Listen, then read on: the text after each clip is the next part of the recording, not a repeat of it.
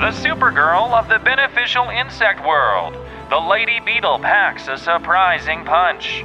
With her familiar orange shell and seven black spots, she can leap tall field crops and consume up to 5,000 aphids in her lifetime. With their own taste for villainous crop munchers, several species of pest fighting parasitoid wasps team up to take down sawfly larvae, orange blossom wheat midge, and cereal leaf beetles. The common ground beetle has an avenging appetite for many insect pests, as well as weed seeds. It's clobbering time! Welcome to the seventh episode of the GrainsWest podcast.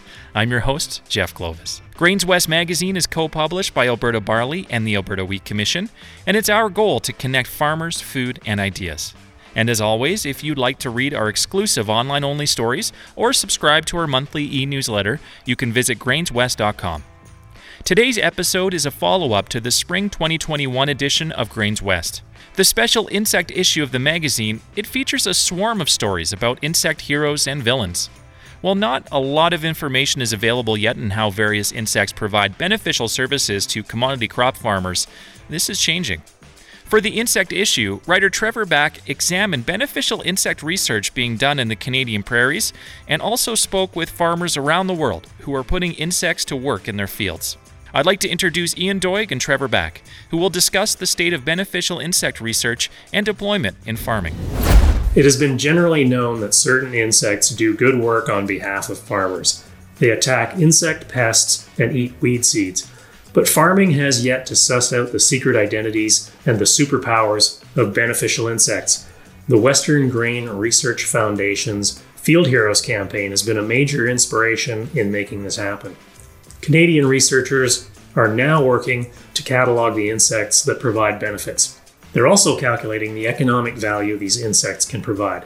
And, as we'll discuss later in the podcast, Farmers in several countries are using beneficial insects at field scale with encouraging results. There has indeed been very little research done on the use of beneficial insects in agriculture. I talked to two prairie research scientists about the possibilities and projects involving beneficial insects.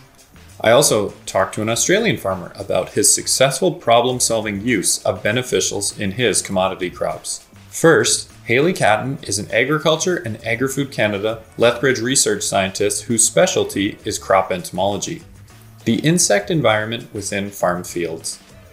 Her work focuses on minimizing the impact of insect pests as well as getting the best results from beneficial insects. The Western Grains Research Foundation Field Heroes campaign was a source of inspiration for Haley Catton's work.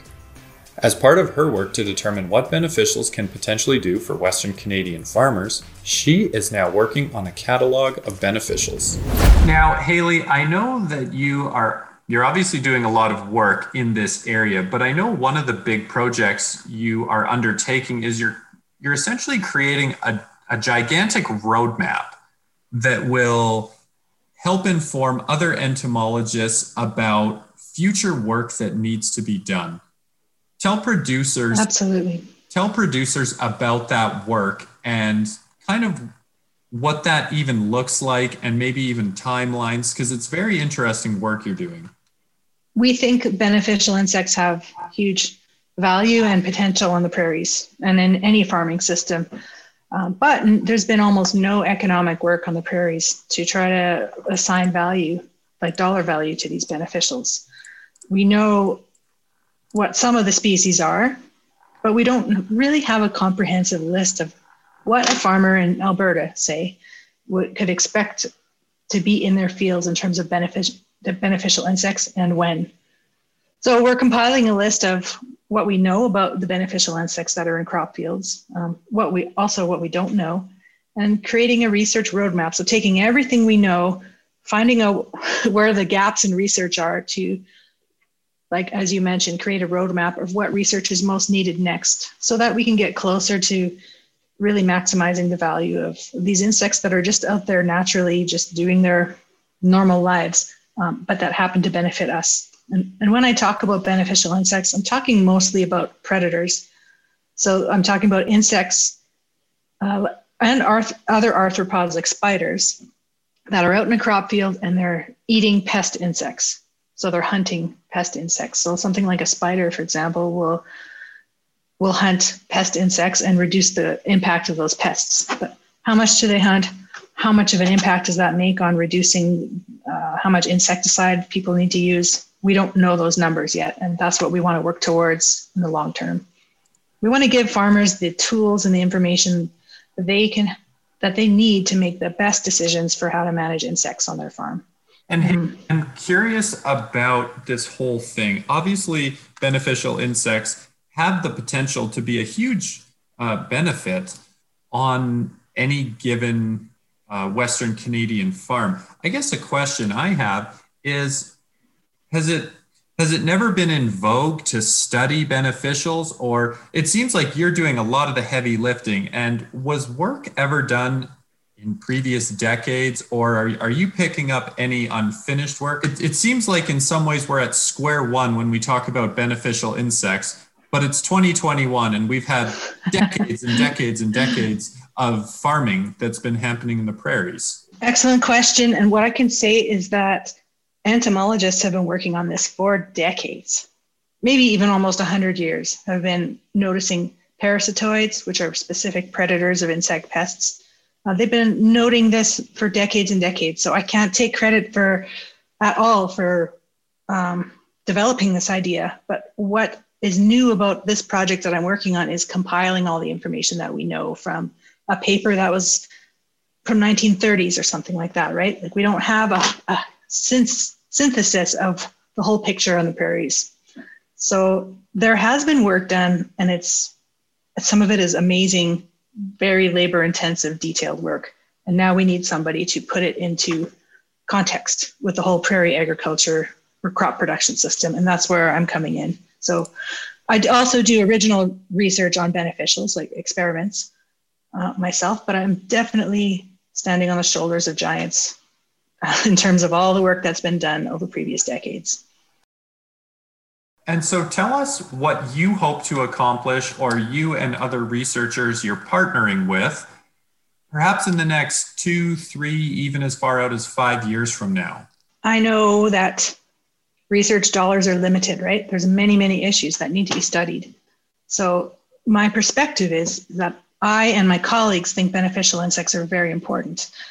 So if we want to study them, how is the best way to do it? What are the biggest questions that need to be answered, or what are the biggest gaps in our knowledge? So that's why we're making this research roadmap so that we can get we can provide funders and farmers with the best investment for their research dollars. So that we're hoping to have that research roadmap done in the next two to three years, and then from there.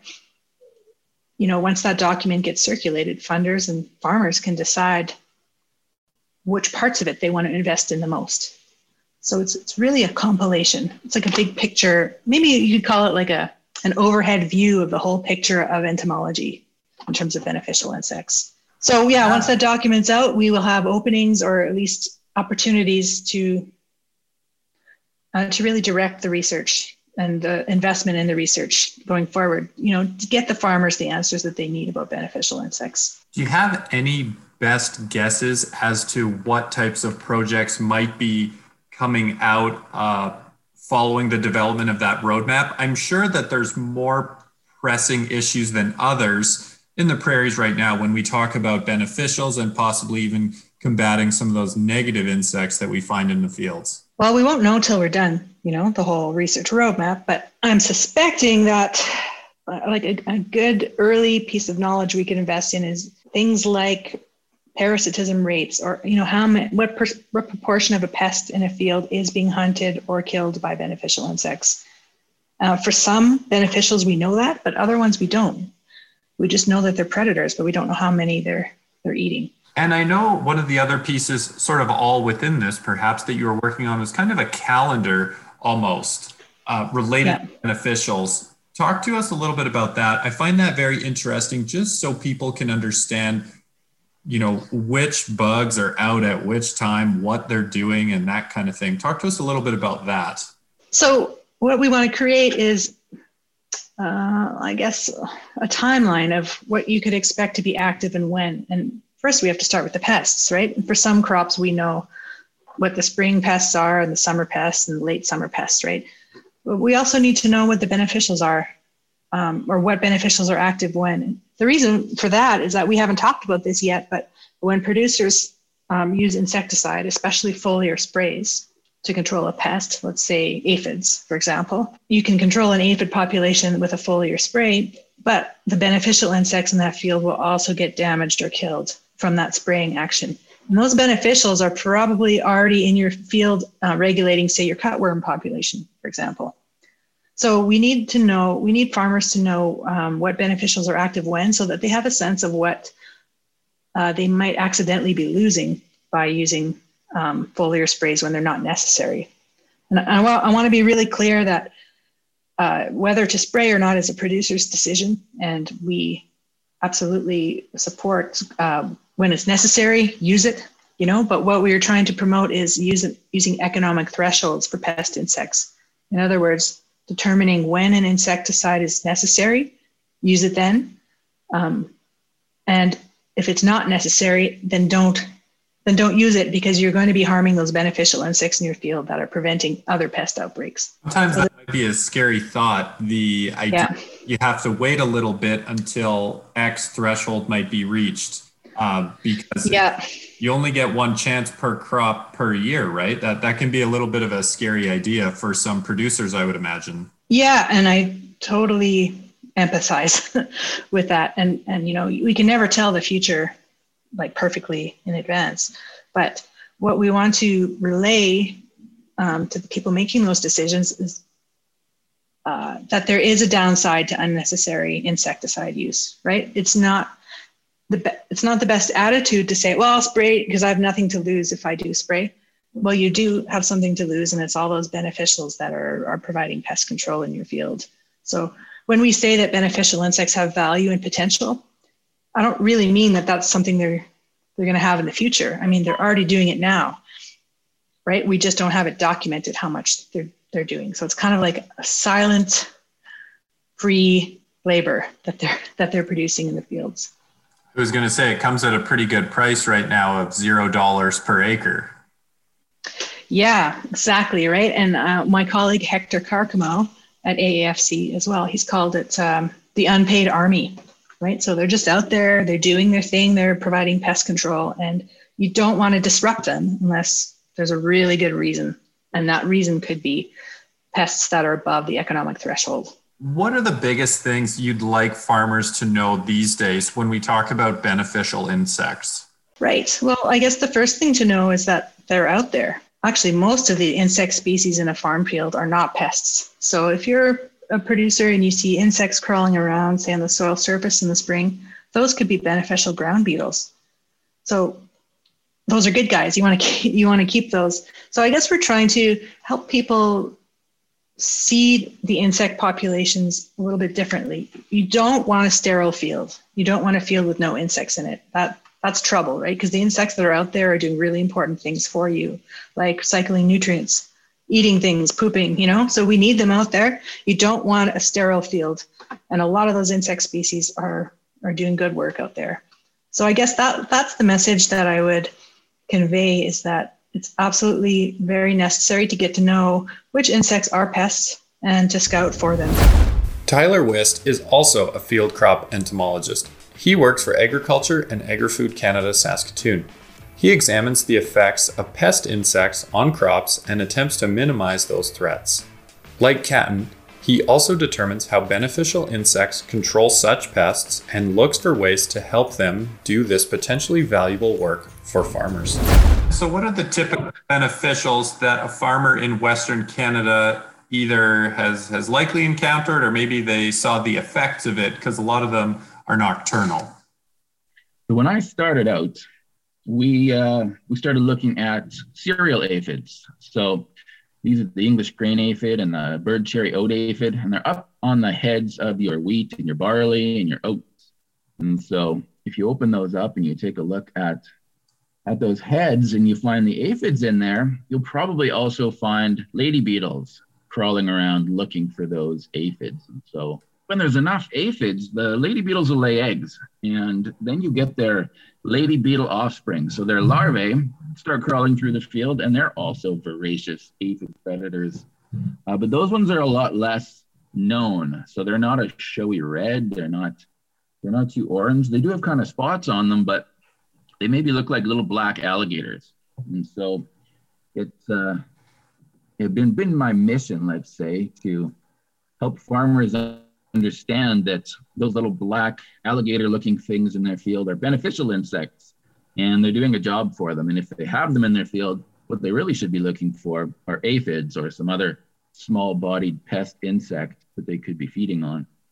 So that's definitely one that a farmer would be would be able to see in their field. Um, less showy, um, but no less lethal, are green lacewing larvae. And so I really like these ones. Um, but those ones are, they're like the, the uh, lady beetle larvae, kind of in how they look, but they've got really big mandibles that they will use to stab an aphid. And then they kind of suck it dry after they've injected their salivary enzymes to liquefy the inside of the aphid. So their mode of feeding is a lot different, and they leave behind little shriveled aphid bodies, whereas the lady beetle eats the whole aphid down.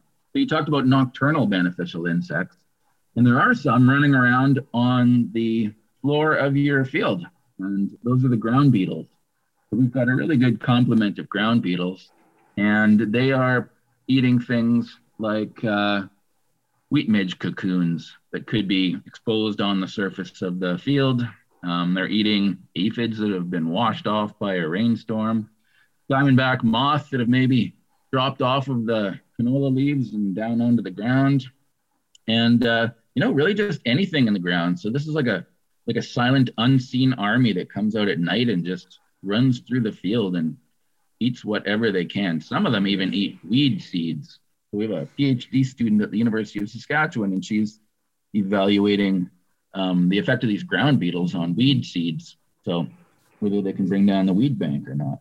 And so when we talk about beneficial research in general, uh, to you, what is the most surprising thing? Because as I understand, there's just not that much of a robust body of work in Western Canada when it comes to beneficial insect research? Well, the research itself is not the easiest thing to do. So, you want to know if a beneficial insect is controlling a pest population in your field, you need to do a lot of different experiments. So, you have to figure out how many, let's use aphids for instance, how many aphids is that lady beetle going to eat? at each of its life stages. And then you need to take that information that you're you're probably getting off of one plant or maybe out of a petri dish where you just keep feeding the beneficial insect to see how much they can actually feed on. But that's kind of like, you know, getting up to the buffet where you don't actually have to go and search for your food. So then you need to take that into account, the search for the the insect. So is that lady beetle actually going to eat, say, 90 aphids a day if it has to get up and fly around and go look for the aphids in the field?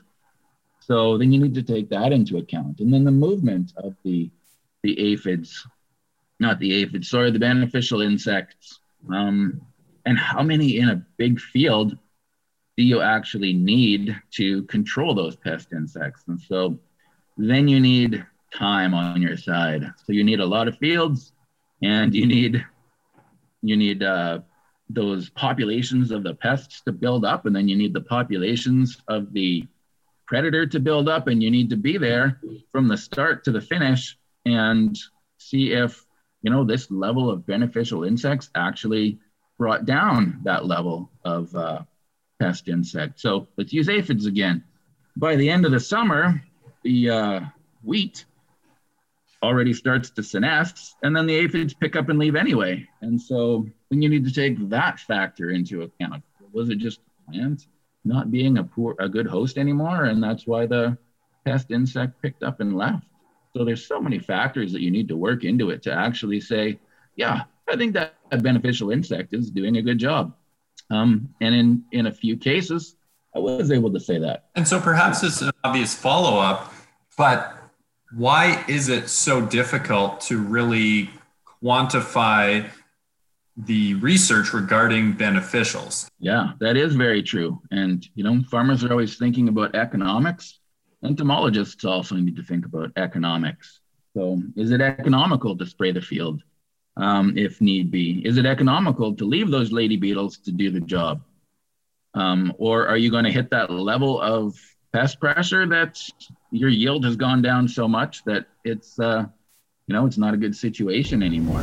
Economic thresholds have been established for only a few agricultural pests says wist he cites a parasitoid of the wheat midge that has been studied by agriculture and agri-food canada researcher owen olfert. Knowing this parasitoid has kept the level of wheat midge in a given field below the established threshold the farmer benefits financially by not having to spray most farmers are likely aware of these benchmark thresholds, but Wist has worked on dynamic thresholds, which are now being used by Western Canadian farmers.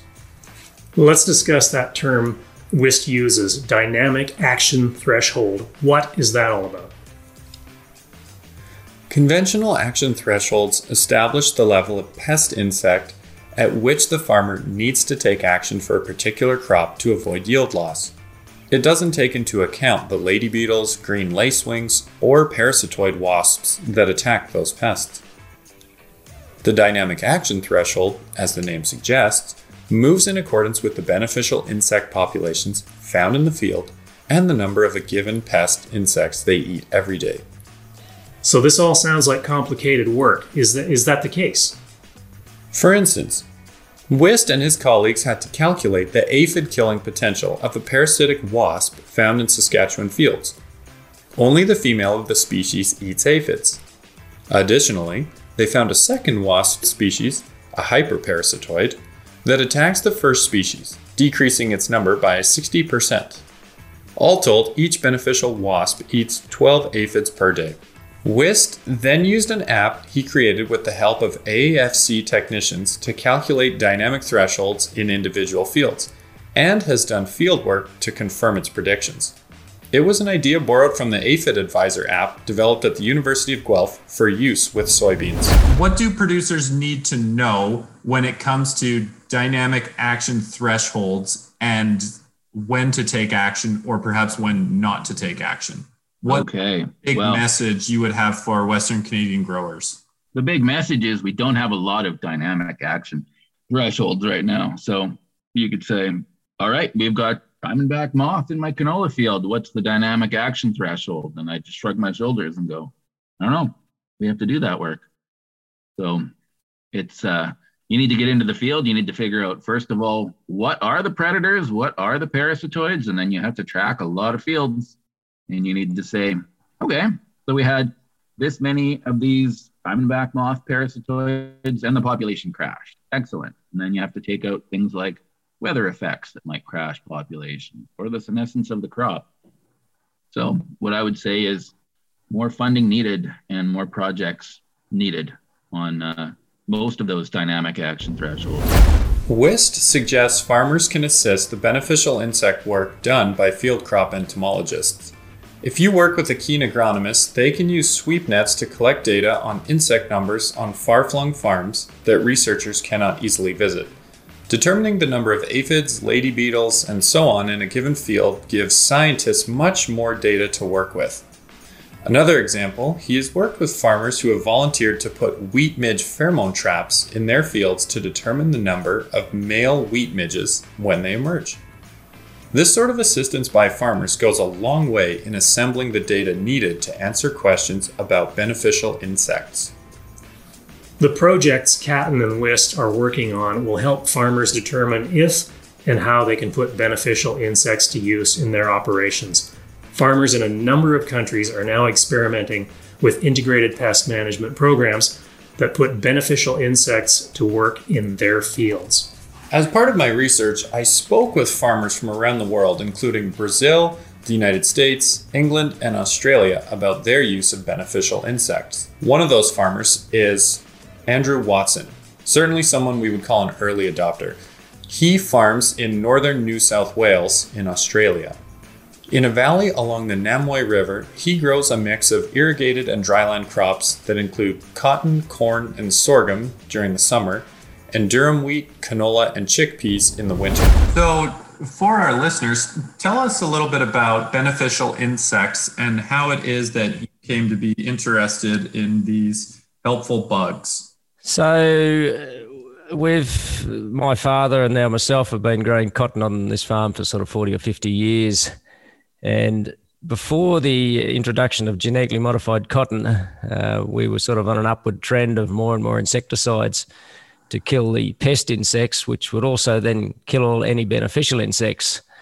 And and so you know, one spray one chemical would kill one insect, but kill a friendly that would have normally controlled the next pest. So the cycle seemed to be getting worse. So we certainly attempted to move from that point into a more, uh, I guess, hopefully keeping your friendly insects alive. So that involved using softer, more expensive chemistry initially. But secondly, also to start taking account of the numbers of them and seeing actually if they're going to have an effect. So uh, trust the spiders, someone once said to me, um, which yeah, sounds great. But it, it sort of led from that. And one of the evolutions that um, the first advent of genetically modified cotton brought to Australia was it controlled our major pest, which is the Heliothis caterpillar complex. And so then we were actually, we weren't spraying early season continuously to try and control that insect. And thus it, it actually gave us the opportunity to build up sort of lots, large amounts of beneficials because we weren't actually taking them out early season. Uh, and and I guess from there, our interest has sort of spread to well, how do we get more of these uh, insects, and where do they come from? And and uh, you know, once we'd sort of resolve, well, if we stop killing them, they'll help us. And so that sort of teed in really nicely with a lot of work we're actually doing on riverbank regeneration and and uh, tree lines around the farm, sort of linking up remnant vegetation um, or or lumps of you know trees on hills and things. And some of the research that was coming from university students, a lot of PhD students have been on this farm, uh, was suggesting that uh, you know it was actually coming through those sort of wild, wildlife or insect corridors. Um, so that's that's sort of been the evolution um, to sort of where we are today, which is just a little bit more than that. Watson contends with three major cotton pests, including a sucking insect called the green mirid that eats young cotton plants. As the season goes on, the silver leaf whitefly becomes active and lays a honeydew sugar that fouls the cotton, making it difficult to process. A major late season pest, the mealybug, lays its own honeydew while sucking the plant dry. Mites can also be a problem in corn crops and can migrate from the corn to the cotton crop. Local beneficial insects include various lady beetles and spiders, and species such as assassin bugs and damsel bugs. Watson also employs trichogramma and hyade wasps, which lay their eggs inside those of insect pest species. Did Watson have much existing information to go on when he decided to launch his beneficial insect program? He says the use of beneficial insects has been concentrated on fruit and vegetable farms, so the generation of data and tactics on the use of beneficials in field crops has been slow to come. Charging ahead on his own, Watson has been releasing beneficial species into his corn and cotton for a couple of years. He purchases his supply from insect providers located around the country. These include predatory mites that he releases upon corn with the use of drones. He works with Parabug, one of several drone based applicators operating in Australia. There's sort of a massive information to understand here is, you know, firstly, what insect predates on another one, um, at what levels, at numbers do you need to get them in the crop.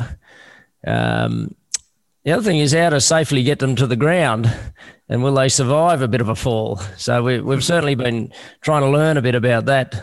Um, one of the one of the next steps, I guess, you know, the drone based application is fine until you have a massive crop across Australia and everyone wants to do this. And, you know, unless there's multiple, multiple very expensive drones, it's it'll be a step up for that to happen, uh, to be all drone based. So there's certainly some advances into releases of a golf ball sized capsule from an aeroplane that has the insects in it. So they. Mm-hmm hit the ground in their little golf ball or space shuttle and um, crawl out the holes and and go to work. So that that's got certainly got some application in the in the bigger bigger areas or the years when there's massive uh, massive crops go in and we just, the drone operators don't have the the actual resources. Mm-hmm. But um, but no, we've been uh, very happy with the system of drone release. Uh, we can change the density depending on the so the density of application depending on which insect it is. If it's one that moves very well between the between the parts of the crop, we might have the uh, the width or the, or the, swath that it releases are much wider. Uh, and then if it's another one that's uh, very you know, slow to move, we might bring that right in. Um, so it's yeah, certainly a system that works. Um, and talk to us about the process itself, because I understand essentially the bugs are loaded into a clear cylindrical tube, and that tube has some holes on it. Talk to us a little bit about that, and just sort of paint a picture for the farmers who are listening. No, sure. So big drone, six six rotor drone. It has, well, in this case, two of these cylinders. You the cylinders just uh, are sitting horizontally. You, you pull them off to load them. So uh, open one end, uh, load in the insects mixed in with say rice hulls. Well, there's another product called vermiculite, but rice, just rice hulls from uh, a rice crop, is, is just as good a carrier. And you have sort of multiple holes around the around this cylinder. And so as the drone flies, it has a mechanism that rotates the cylinder sitting horizontally, and if, as it rotates around, the insects and rice hulls actually just fall out fall out the holes, and so they uh, just have to calibrate the speed they're traveling and the rotation to get the amount of insect and carrier out uh, over the area they actually fly. And so there's ability to put two or three, and there's ability to mix insects in those, or if they're actually a, an antagonistic insect or insect uh, species, the two of them, you can put them in the different the two different uh, applicator tubes. And tell me about the results because I understand that you had, for instance, put in uh, one one batch of beneficial mites to attempt to control some other mites that were infesting in your corn. Talk to us about that and how the results went. Sure. So in corn uh, this year in Australia, in our particular region, we had a very early, very high pressure load of two spotted mite, and they're uh, and at the levels they were getting at the infestation infestation levels we're talking about is you know up to 100% of the plants are infested with these things in a very early stage. So we we were able to find some predatory mites uh, from Western Australia, as I said earlier, uh, and um, and so they came across, and they they will predate on the two spotted mite so we did a, a, in conjunction with the insectary, actually did some different rate trials. Um, and I guess our thinking was is to release them early into a food source, and hopefully the numbers of the predatory mites will build up through the season, and and affect effective control throughout the season. Rather than trying to kill them all at once with a massive amount of insects, we were hoping to uh, put them out early and let the population build and that is actually what happened. We we had three different release rates of uh, 10,000 per hectare, uh, 50,000 and 70,000. And I think we had just at the end of the season, we had uh, no mites. We had small amount of leaf damage on the very first leaf. So that tells us that from early on, we actually got a pretty good control. Now, anecdotally, across the region, um, we were the only ones to do this. Everyone else sprayed early season at least once, if not twice. And I would say the cost factor would put us between those two. So it probably would have, um, if one spray might have been a little bit cheaper, two sprays are certainly more expensive than what we did. Um, and at the end of the season, we couldn't find any mites, no mite problem in the crop. Um, again, anecdotally, the others had mites in their crops, people who had sprayed. Mm-hmm. So so to me, that's a great outcome. Um, similarly, the last two seasons, we actually think we've had some real benefits in cotton. We're trying. We've uh, we use a Hayati wasp to affect control of the silverleaf whitefly pest we have. Um, and so in the last two seasons, we've done two releases around about mid-season in our cotton. So again, giving the Hayati wasp population a time to grow in the crop. So first of all, they only target silverleaf whitefly. That's their only food source, so they'll die out. So we have to wait until there actually are silverleaf whitefly in the crop, and once we see that, we go into a process of of releasing these um, Hayati wasps. So it's a very, uh, very important uh, microscope and microscopic. So yeah, 250 acres, not a big area, 100 hectares. We did this year. We've been in drought over here, but you know the the little tub would fit as small as my hand to do that whole area.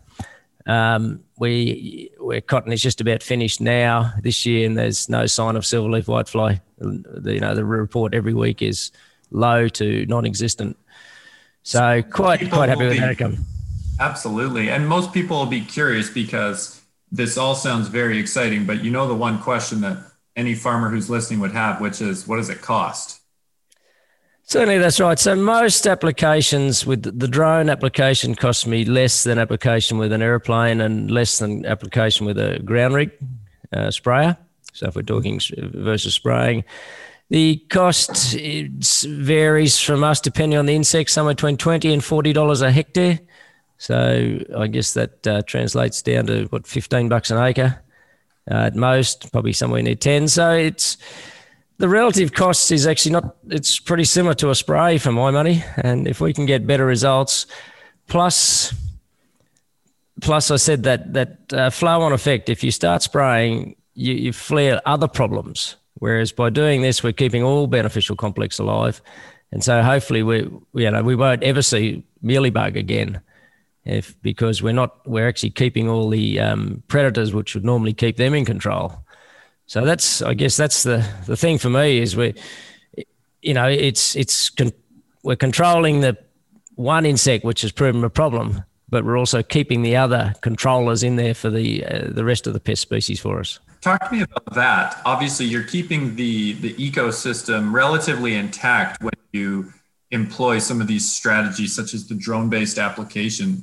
Any thoughts or comments you can offer on that, and just how with and and it's not that you don't spray or you're opposed to spraying, you still do, but obviously you're spraying at a lesser rate. So can you talk about the the outcomes of that, sort of from that environmental perspective and the the native bug populations? Yeah, so certainly we we've had we've got about seventeen or eighteen years of data on our farm of weekly insect counts in our cotton, and and uh, and so we can actually look back at trends. We can look at trends over time, and we look at the trends through the season. Um, we do uh, we do just categorize it. It's you know, it's a big job doing that. We do categorize it as just predatory beetles, predatory bugs, and predatory spiders.